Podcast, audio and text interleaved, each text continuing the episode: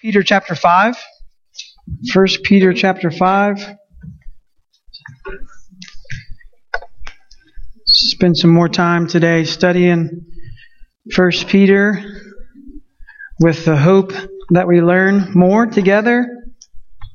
We hear from the, the Lord and maybe we're even changed by Him. 1 Peter chapter 5. We'll look at verses 1 through 5 this morning. Talk about a, a topic that's fun in a sense. Um, have you ever thought about um, your need for a, sh- a shepherd? Do you need a shepherd? Who needs a shepherd? Sheep need a shepherd, right? Uh, maybe some of you in here acknowledge the fact that, that you might be a sheep and you may need need a shepherd. And so, um, so we're going to spend some time this morning talking about the need for a shepherd, or the need for shepherds even on uh, this earth. When I was in uh, junior high and high school, I raised pigs to show at stock shows, and um, one of the stock shows that I got to show at was in San Antonio, Texas. And I'll never forget this scene. Um, there's so many pigs that show up to the San Antonio stock show that you have to go through what's called a sift. Uh, they just go ahead and just look and see who's who's got the best pigs that's right out of the out of the gate or out of the trailer almost, and uh, and just determine right away like you you, you have the worst pig no spider could ever tell us or convince us otherwise. And so, uh, so just send your pig straight to McDonald's. And, uh, and so that's exactly what happened to a friend, friend of mine named Justin. Uh, he, he was so excited about his pig that he had raised so well and he, he had high hopes and high aspirations of his pig, you know, being, uh, a gold buckle or a, a, nice little trophy, you know, grand champion, uh, pig. And, uh, as his pig entered the ring and he followed behind his pig, I don't know if you know anything about pigs, but they're not a lot like sheep, they don't at all like to be guided or shepherded. They want to do their own, they want to do their own thing. And so as, as the gate opened for his pig to go through the little sifting arena, and the judge was going to stand there and, and judge and decide, you know, go this way to heaven or go this way to somewhere else, uh, to be judged more, um, his as they opened the gate for his pig to go into the sifting arena, uh, the gate that goes directly to the to the truck to be sent to the slaughterhouse was also open, and his pig went from one gate as fast as it could to the other gate onto the truck. And Justin was behind him, uh, uh yelling, uh, "That's my pig! That's my pig!" And now it's your now it's your bacon. You know what I'm saying? Like it's not your it's not just your pig anymore. That pig was in desperate need of of a shepherd for sure, a better shepherd than Justin was doing also was in need of a gate, also was in need of a, good gatekeeper, someone who would close the gate, who would uh, leave him in the pen that he needed to be in instead of uh, opening the gate and sending him um, out through the through the exit uh, exit pen. I want you to, to get you to think about those things in terms of Obviously, that's John chapter 10. Um, but, but I want you to get your mind thinking about um, your and, and my need for, for a shepherd.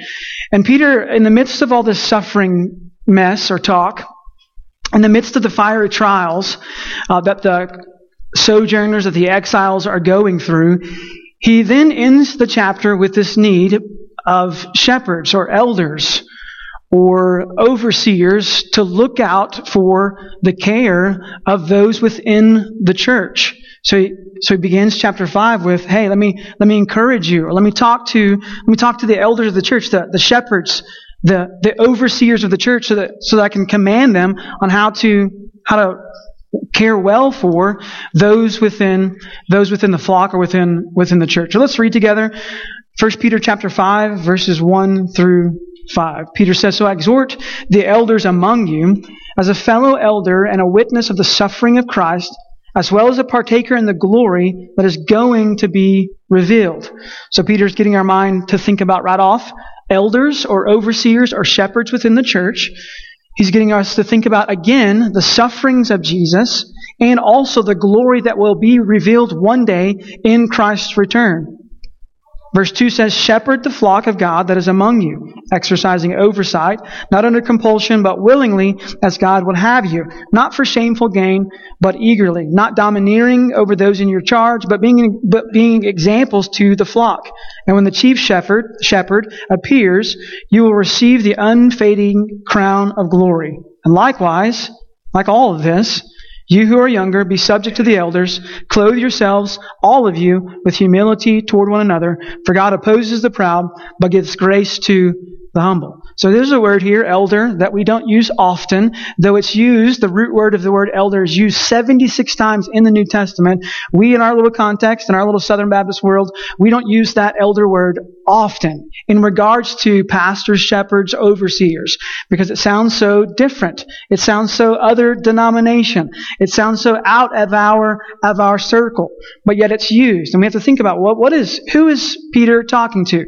Who are these elders? You have to go back to Old Testament Testament time even, knowing the elders were a part of Jewish tradition from the beginning. Think about Exodus chapter 12. Maybe you're reading through Exodus with us. Think about Exodus chapter 12 when Moses goes, God commands him, go to the elders and tell them to sprinkle or to paint blood over the doorpost uh, of your doors so that when the angel of death comes over, he will pass over you because the blood has been put over your doorpost. Who was responsible for doing that? Moses went to the elders, went to those who were overseeing the flock of the Lord and had, and commanded them to do those things. And throughout, throughout the Bible, we see, we see this, that Lord, that the Lord provides for us overseers, shepherds, elders to care for us, to watch over us, to guide us in the direction that we should go. Because He knows, He knows, the Lord knows that we are in desperate need of guiding. We're in desperate need of guarding. We're in desperate need of someone to tend to the flock, someone to show us the loving kindness of the Lord, someone to, to demonstrate to us the compassion um, that's from that's from the Lord. You need to know that in the New Testament, uh, there's a, there's some phrases here that, that are used interchangeably. When you see the word elder or shepherd or pas, pastor or bishop or, or overseer, these words are all the same office within the church. We talk about black and white things in church polity, the way church should be set up. There are two offices that are for sure needed within a church: pastor, shepherd, elder, overseer, and deacon. We, after that, we allow God to give us wisdom and direction and say, how can we continue to serve the people well? But that's a black and white area that we're talking about. When Peter's talking about, it was an established group of men who were leading, who were overseeing, who were giving direction towards, towards the way that the people of God should, should lead. Think about in times of your suffering, when you've been going through trials. Can you depend well upon yourself? Your heart, your emotions, your thinking to walk faithfully with the Lord during that time? No, Jeremiah tells us in, in, chapter 17, the heart is wicked, deceitful. We can't trust in it. We have to have someone to help us, to guide us. If the gate opens and it's up to us, we run as fast as we can, frantically finding, trying to find another gate, trying to find another way of escape. We need someone to, to lead us well. And Peter's saying, in the midst of the suffering, church, in the midst of the suffering exiles, in the midst of sojourning, in the midst of being a royal priesthood, there are folks who can give oversight, who, who can give you direction, who can guide you well, keep you faithful, enduring, persevering in the way of the Lord. I exhort the elders among you as a fellow elder and a witness of the sufferings of Christ, as a partaker in the glory that is going to be revealed. Shepherds, we're going to get to this kind of description here. Shepherds should be always pointing us to the glory that is to be revealed. If we, if we know of people who are giving us oversight in our life, direction in our life, and they're not pointing us to the glory that's to be revealed, but something lesser than that, they ain't a good shepherd. Find a different one. We want shepherds, particularly in the church, most importantly in the church, we want shepherds who are pointing us to, to the glory that is to be revealed in Jesus. In the midst of your suffering, think back. Think back to the midst of your suffering. Maybe it was just this past week. The advice that you sought out, the words that were given to you in the trials that you were going, going through, were those words of wisdom and advice and you're seeking, did they point you to the glory that's to be revealed in Jesus? Or did they point you to something else? And if they pointed you to something else, it's not from, it's not from the good shepherd. It must be, it must be, the leading must be towards, towards something else. Shepherd the flock of God that is among you, verse 2 says, exercising oversight. I think it's interesting here that this word elder, shepherd, overseer is used 76 times in the New Testament, yet we often overlook the overseer. We look past it. Why is that? Well, just because what I, what I said just a moment ago. In the midst of our suffering and trials, we want to figure things out on our own. We are desperately wicked. Even though we have a good shepherd, not all the times do we trust in the good shepherd because we think we can figure out uh, figure it out on our own. So I'm going to ask you again, do you need a shepherd? Do you need someone to guide you? Do you need the good shepherd? Even in times when there's just green pastures, do you need do you need a good shepherd? Good shepherd, the good shepherd plus the shepherds that he uses in the earth today they point us towards the glory of the Lord, but also uh, they point us towards purity. And the whole hope that Peter is talking about here is that this royal priesthood, this holy group of people that have been set apart by God, will continue to be set apart by God. They will continue to, to be living holy lives. And we need folks in our life to point us in that direction point, point us towards the glory that's to be revealed, and point us to where our holiness comes from, how we can remain pure. What does David tell us in Psalm 119? How can we remain pure in this world, in this broken world? Well, we have to hide the Word of God in our hearts. We have to be led by it. And so if you know a shepherd who is not using the Word of God, Let's not let him or her be a shepherd in your life. If they're not pointing you towards the glory that's to be revealed in Jesus, let's not let them continue to point you in that direction. Let's let those who belong to the Lord be led by the Lord, be pointed to the Lord in his, in his word. Not under compulsion, but willingly as God would have you. Not for shameful gain, but eagerly not domineering over those in your charge, but being examples to the flock. Who's our best example? Who's our best example of shepherding? The best example is Jesus. The best example is how he shepherded, how he is still shepherding today, how he is leading his flock in the way everlasting. How does he do that? He provides for us. Think about in John chapter 21, we mentioned this two weeks ago, when, when Peter and Jesus are having this conversation on the beach as fishermen, eating this great little fish breakfast together. What does Jesus say to Peter? If you love, love me, you're going to feed my sheep. He provides for his sheep. He's the good example. What is he providing? He's providing life, life eternal. He's providing daily sustenance. He's, provi- he's providing everything. He provides for us life. We know that. John 10 10. The Son has come to give us life and life abundantly. Satan has come to destroy, to steal, to kill, to destroy. But yet Christ, the Good Shepherd, has come to give us life and life eternal. He's providing these things for us. Good shepherds the good shepherd, using shepherds within the church, overseers within the church, should be doing the same thing, Peter says. Not under compulsion or for greedy gain, but instead uh, living this life of humility, leading with, with compassion, providing for, for the sheep, providing for the flock, pointing towards the way, the way ever, the way everlasting.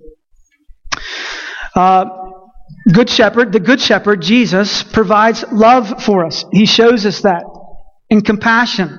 He, he gives us mercy. He shows an unconditional love towards us. Good shepherds within the church should be doing the, sh- the same thing, not the shame thing, but the same thing. You can't shepherd people without loving people. If you're not loving people, you're just domineering or trying to control people. Shepherds aren't just about control, power, or authority or domineering, but instead, shepherd, taking the example of the good shepherd, love and show compassion. Think about the words of Jesus in Matthew chapter 9, verses 35 through 38, when he looked at the crowds and he saw them as harassed, in need of help. He saw them as sheep without a shepherd, and he wanted to give them compassion. So he said, Pray to the Lord of the harvest to send out more workers, send out more folks to this helpless, harassed people. The Good Shepherd recognizes the need for love and compassion. And in our world today, he continues to show us that. I mean, think about this for a second. Christ calls himself the Good Shepherd. We know this. We've read it in John chapter 10. I've referenced it already to you. But is he still a good shepherd. I mean, hasn't he ascended into heaven. So if he's a good shepherd, yet it seems as if he's not here today, how is he still good shepherding us? How is he doing that? Well, the church is the example of that. That's why there's established in the church shepherds and pastors and overseers to care for the flock. The Lord is using, using shepherds to continue to good shepherd the flock, his flock, the one that he laid down his life for. Remember John 10, 11, where he said, I am the good shepherd. I lay down my life for the sheep. Those who are giving oversight to the church today point also to this.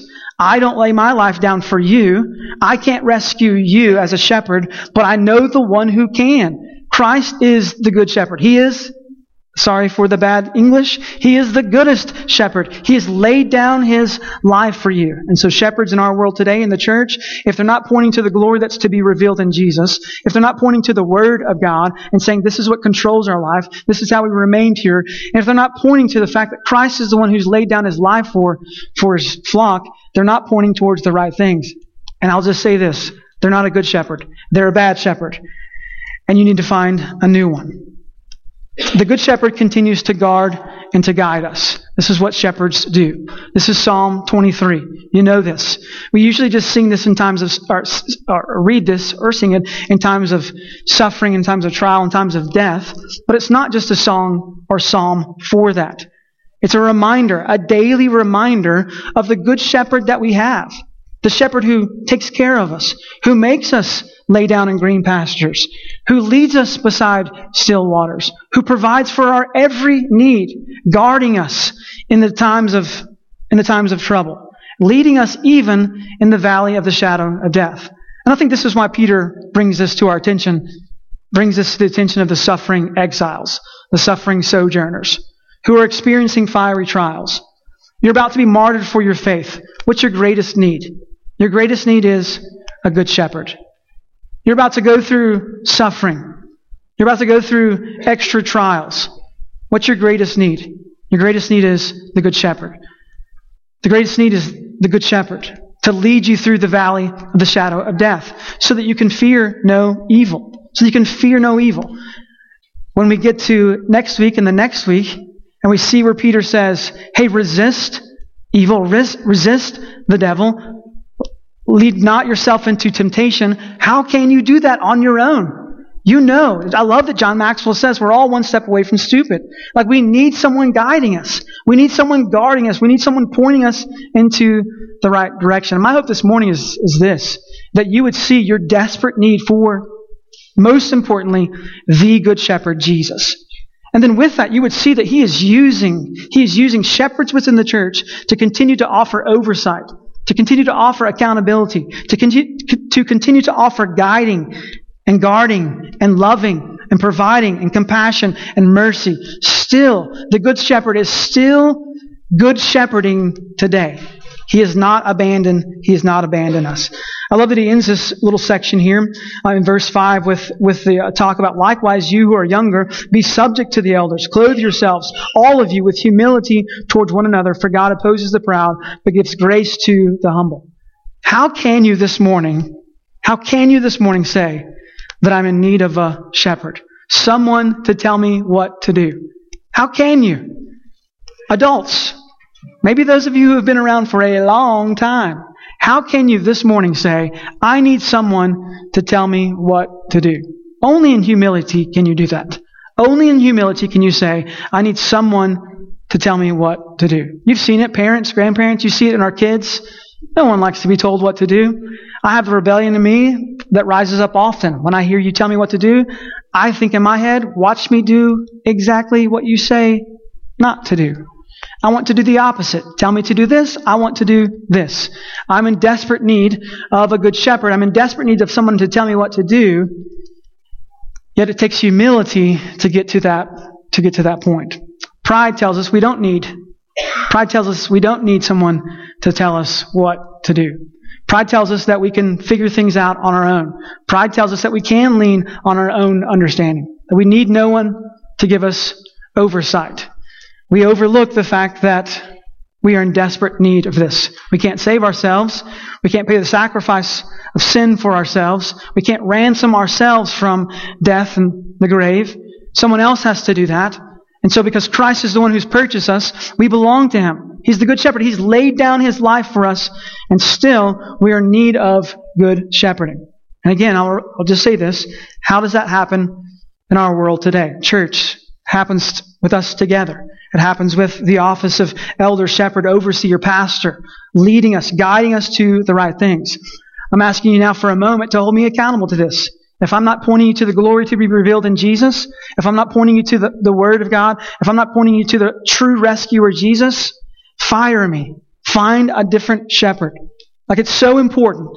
Not just in the midst of fiery trials and suffering, but it's so important in regards to our holiness, in regards to our purity, in regards to our worship of Jesus, that we are leading people in the right direction, pointing people to the right things. You and I are in desperate need of the Good Shepherd. And as a shepherd, as a pastor, I want to continue to point you in that direction. When we say things like Jesus is enough, is he enough? Is he enough? Well, we have to get to that.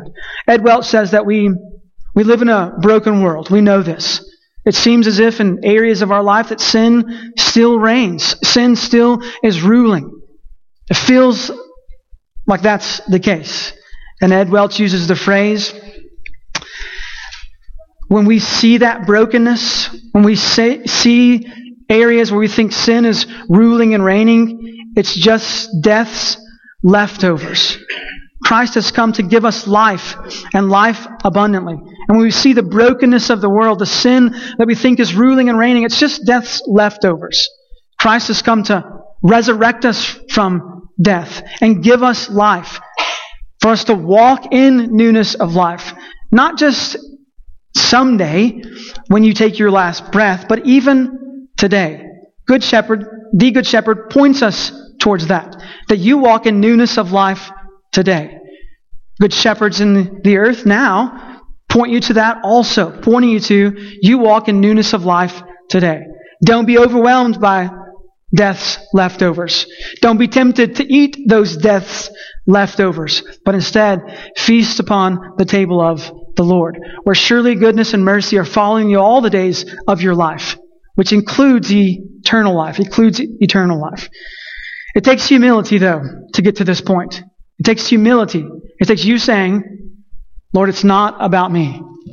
I cannot, in my pride, I cannot totally surrender to you, but praise Jesus, you have totally surrendered to the will of the Father and provided for me an opportunity to be in right relationship with the Father. It takes humility to get before the Lord and say, I submit in obedience to you and to you, to you alone. Do you need a good shepherd? Absolutely. Are you in need of someone to point you in the right direction? Absolutely. Ultimately, that's Jesus. How will Jesus point you in that direction today? He uses shepherds and pastors and overseers in the church to point us in this direction. Turn to Psalm chapter 23 and we'll end here together. This psalm is about Jesus being our shepherd. This psalm is about Jesus being a good shepherd. And I challenge myself as a pastor shepherd challenge myself to be living and pointing in the direction of this psalm. That as I pastor and shepherd and lead, we lead like this psalm. We point people in the way everlasting. The Lord is my shepherd, and I shall not want. He makes me lie down in green pastures.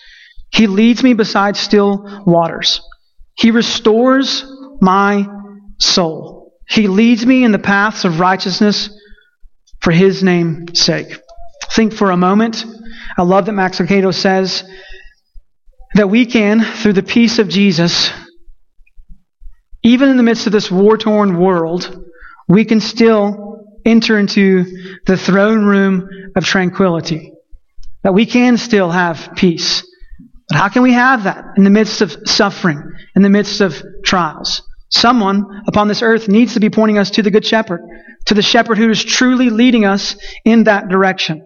Besides still waters, to the one who's restoring my soul, to the one who's leading us in the paths of righteousness, not for the sake of some pastor on a stage, but all for the sake of Jesus. Even though I walk through the valley of the shadow of death, I will fear no evil, for you are with me. Your rod and your staff, they comfort me.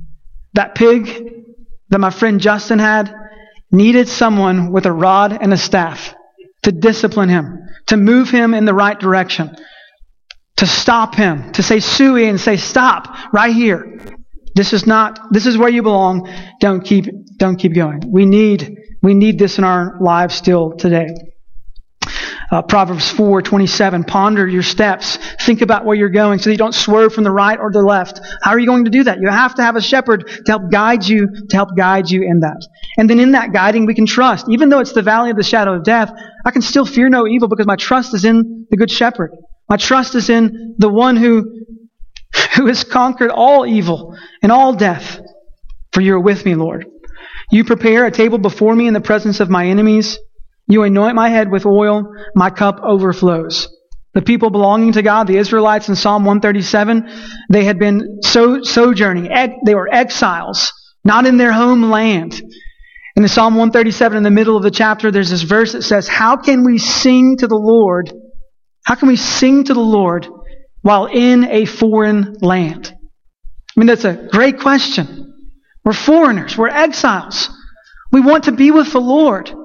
Yet how can we, how could we even sing in a foreign land? Well, if they know the Good Shepherd, if they know who the Lord is, if they know the greater story, then even in the midst of being sojourners, even in the midst of walking through a foreign land, with all the suffering and the trials and the foreignness of it, they can still sing a new song to the Lord. And maybe that song is this Worthy is the Lamb.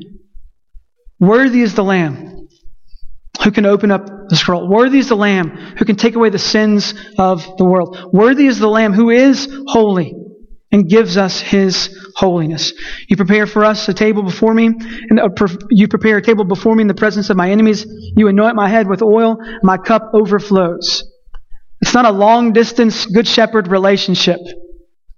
Though the good shepherd has ascended into heaven, he has provided for us still shepherds who closely watch over us to continue to point us to the absolute good shepherd. Surely goodness and mercy shall follow me all the days of my life, and I shall dwell in the house of the Lord forever. We need the good shepherd. We need him because he has provided the way to right relationship with the Lord. He leads us in the path of righteousness. Pride tells us we can earn it ourselves. Pride tells us we can work earnestly and do the things that we that we think will gain us salvation. The Good Shepherd has provided all of that for us. We are in desperate need of Him. Pride tells us we can do it on our own. Humility says, before the Lord, you've done it. Humility says, I can make my own table in the midst of my enemies. I can figure it out. I can go get some fast food somewhere and it'll be enough. Humility says, I will eat at your table, Lord, and trust in your sustenance. Pride says that I only need mercy and goodness when I feel bad, when I've done something bad. The Good Shepherd tells us you're in need of mercy and goodness all the days of your life. And He provides that. Surely goodness and mercy will follow you because of the Good Shepherd.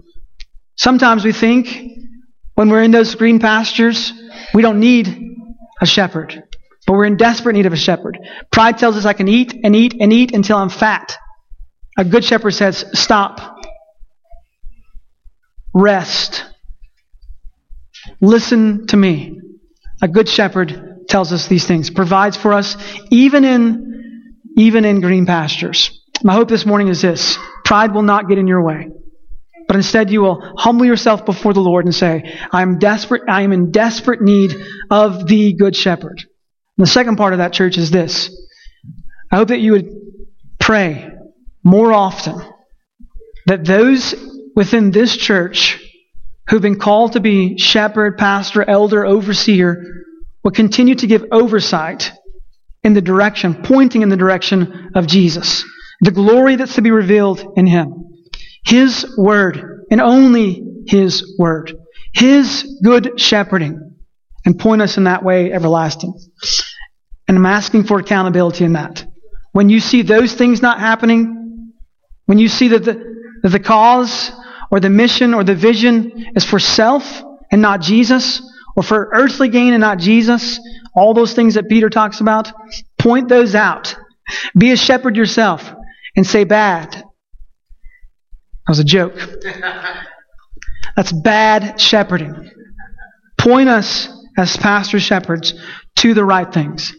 My hope is this as a church that it would be easy to identify in our daily walking, easy to identify, easy to identify in our conversations that we belong to the Good Shepherd, that we belong to Jesus. And pray for us. Lord, we know that we can't remain pure on our own, that if it's up to us, we stumble and fall. God, we know that, or we've seen in Ephesians 2 that if it's up to us, if it's up to the sin in us, we will die. Be judged in our sin. And be eternally, eternally separated from you.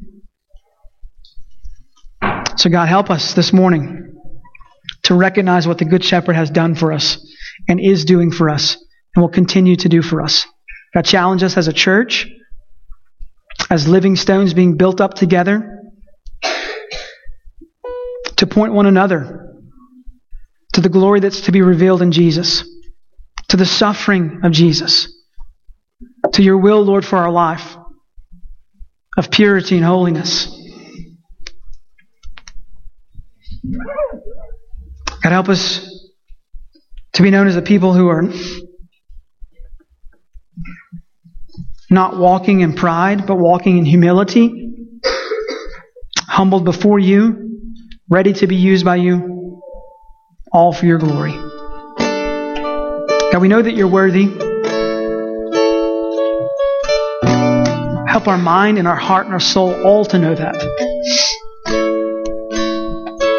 God, as you draw us, as you continue to sanctify us, God, I pray that you would continue to guard and guide the flock. God, thank you for the picture throughout Scripture, God, of you being a shepherd, of the Messiah being a shepherd, and then in this, in this time, you empowering men to pastor and shepherd God, help us not to be turned away, but instead that we might turn towards you and you alone. In Jesus' name I pray. Amen. Let's stand and respond. If you have not submitted yourself to the Good Shepherd, I want to help you with that. Let's stand, let's sing, let's worship Christ this morning.